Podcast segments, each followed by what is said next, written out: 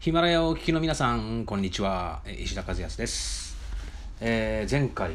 ブルーラグーンのお話をしましたね。えーアイスランドの地熱で、その排水が、えーものすごい大きな露天風呂ができてしまって、そこがものすごい経済効果を生んでいる。まあ、そんなお話をしました。でその地熱発電、まあ、アイスランドのその産業のまあ目玉とも言えるんですけどアイスランドは、えー地熱が全体の3割で残りの7割が水力。で地熱と水力だけで国内の電力100%を賄っているというもう再生可能エネルギー大国なんですね。もちろん火力とか原子力は一切使ってませんし、えー今後もそういった発電所を作る予定は全くありません。もう再生可能エネルギーオンリーで、えー国の経済を全部動かしているという、まあそんな国ですね。で、まあ、アイスランドと日本ってねものすごい似てるんですよ。でアイスランドまあ地熱でものすごい成長してるっていう話ですけど日本も実は地熱エネルギー世界第3位の国なんですね。第1位がアメリカ第2位がインドネシアでそして第3位がこの火山国地震大国である日本なんですね。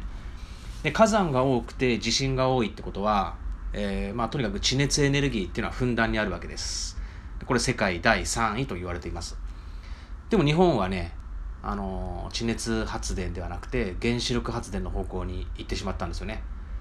で僕は地熱に関心を持ったのは、えー初めてアイスランドに行った、えー2008年の6月。今から11年も前ですね。初めてアイスランドに行ってでアイスランドのその地熱エネルギーがものすごい面白いと、えードバイの、えー証券会社の会長から言われてちょっと一緒に行こうって言われてで現地合流でアイスランドに初めて行くことになったんですよね。でアイスランドに行って、まあ、あちこち見て回ったらまあとにかくもうあっちこっちの地熱地帯そして地熱発電所。で前回お伝えした、まあ、露天風呂温泉ですね。えーもう本当にあっちこっちもう温泉地熱大国でこれ地熱エネルギーってすごいなと思って関心を持ったのが今から11年前なんですよ。でその時に、えー日本もね地熱エネルギー実は世界第3位だしでアイスランドと同じように地熱促進をしたらいいんじゃないかなっていうことをその時思いついたんですね。で地熱エネルギー第3位なんだけど日本ではなかなか地熱発電所の普及は進まない。それ調べたらねいくつか理由があるんですよ。で一つはまず国立公園に発電所を作ってはいけないという法律があるんですね。国立公園の法律で。でこれはなぜかというと、まあ、景観を壊すからなんですって。日本人のイメージとして発電所って言ったらどんなイメージですか？やっぱりなんかねテレビにもどんどん東日本大震災の時にどんどん出てきた福島の原発プラント。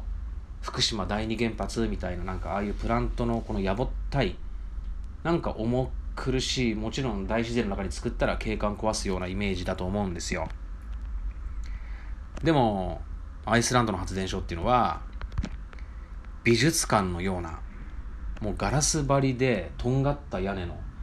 まあ、おしゃれな美術館のような発電所なんですよね。景観を壊すどころかもうむしろ景観に溶け込んでいるというそんな発電所を作ったのがアイスランドです。アイスランドもね地熱地帯っていうのは大体国立公園にあるんですよ。日本と同じように。で景観を守ろうっていう大自然を守ろうっていう動きがあるんですけどまあ初めやっぱりその近隣住民とまあアイスランド政府の間でいろいろ話し合いがなされたんですよね。でまあその中でまあ、地熱っていうのがものすごいあの地球環境に優しいエネルギーであることとあと発電所もあの考えようによっちゃ景観を崩すのではなくて景観に溶け込むようなそんな作り方もできるっていうんでヘッドリス・ヘイディ地熱発電所っていうものが、え世界最大級の地熱プラントとして、え2006年に稼働し始めたんですよね。でその発電所を見たら日本の常識全部もうひっくり返されるわけですよ。景観を壊すから国立公園に発電所を作っちゃいけないなんていう常識もぶっ壊されるし。であとはねその発電所の中っていうのはあのビールとかワインを発電所のスタッフが提供してくれるカウンターバーがあるんです。飲み屋があるんですよ。発電所の中に。観光客がお酒飲める場所が。であとは入場料もね1人1000円ぐらい取りますしあとお土産屋さんがあってそこでまあなんだろう岩石とかいろんな鉱石みたいなものが販売されてるんですね。発電所のオリジナル T シャツなんかも作ってますしステッカーとか作ってますしそういったお土産屋さんもある。で入場料を取ってカウンターバーもあってで発電所のスタッフがアイスランドの地熱発電をもう世界的に PR してるんですよね。でそういった発電所のもう地熱学習ツアーみたいなものも発電所の中で毎日開催されています。でそこに誰が来るかって言ったら世界中から政治家が来るし研究開発機関の人も来るしで環境関連のヘッジファンド金融関連の人も、まあ、視察に来るわけです。毎日毎日のように視察に訪れてそこにま入場料を払ってビールを飲んででお土産屋さんでお土産を買って発電所にどんどんお金が落ちていくという発電事業だけじゃなくていろんなサービス産業まで発電所が手がけているという。これも日本からしてみたら非常識ですよね。でもそういった発電所を作っていろんな経済効果をもたらしているのがアイスランドなんです。で日本も同じことやったらこれ面白いよなと思って2008年に初めて行った時に、えー、そういったアイデアを、まあ、日本の議員さんとかに話したことがあるんですね。もう地熱だったら安全だし。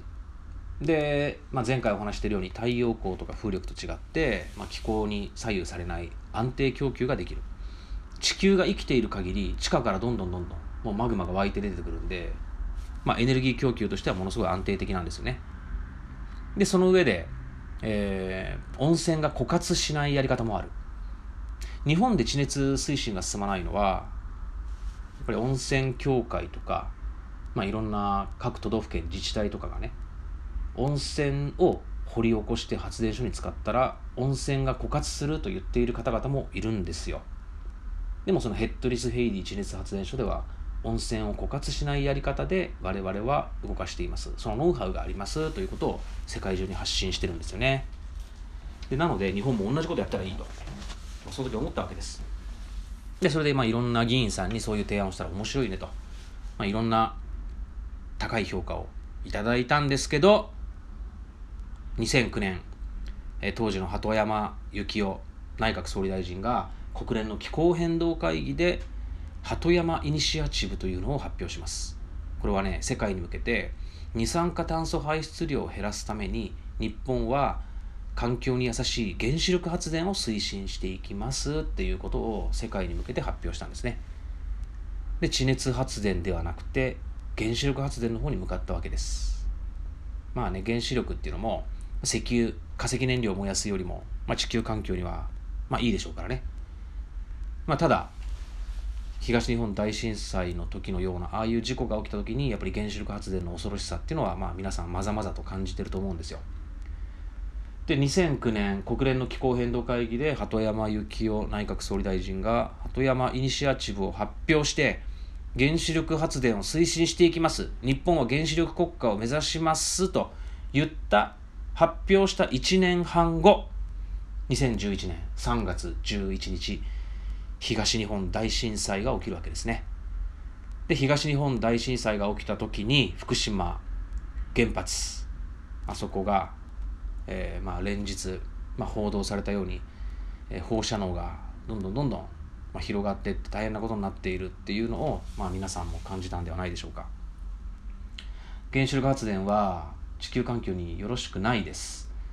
で人間のやっぱ生命体としてこの人間の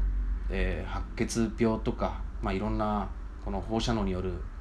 後遺症を引き起こしてしまうという恐ろしさもあるので原子力発電は今すぐ全て止めるべきなんですよね。でアイスランドと日本は両方とも島国で石油が取れない国でで1970年代に両方ともオイルショックを経験してるんですね。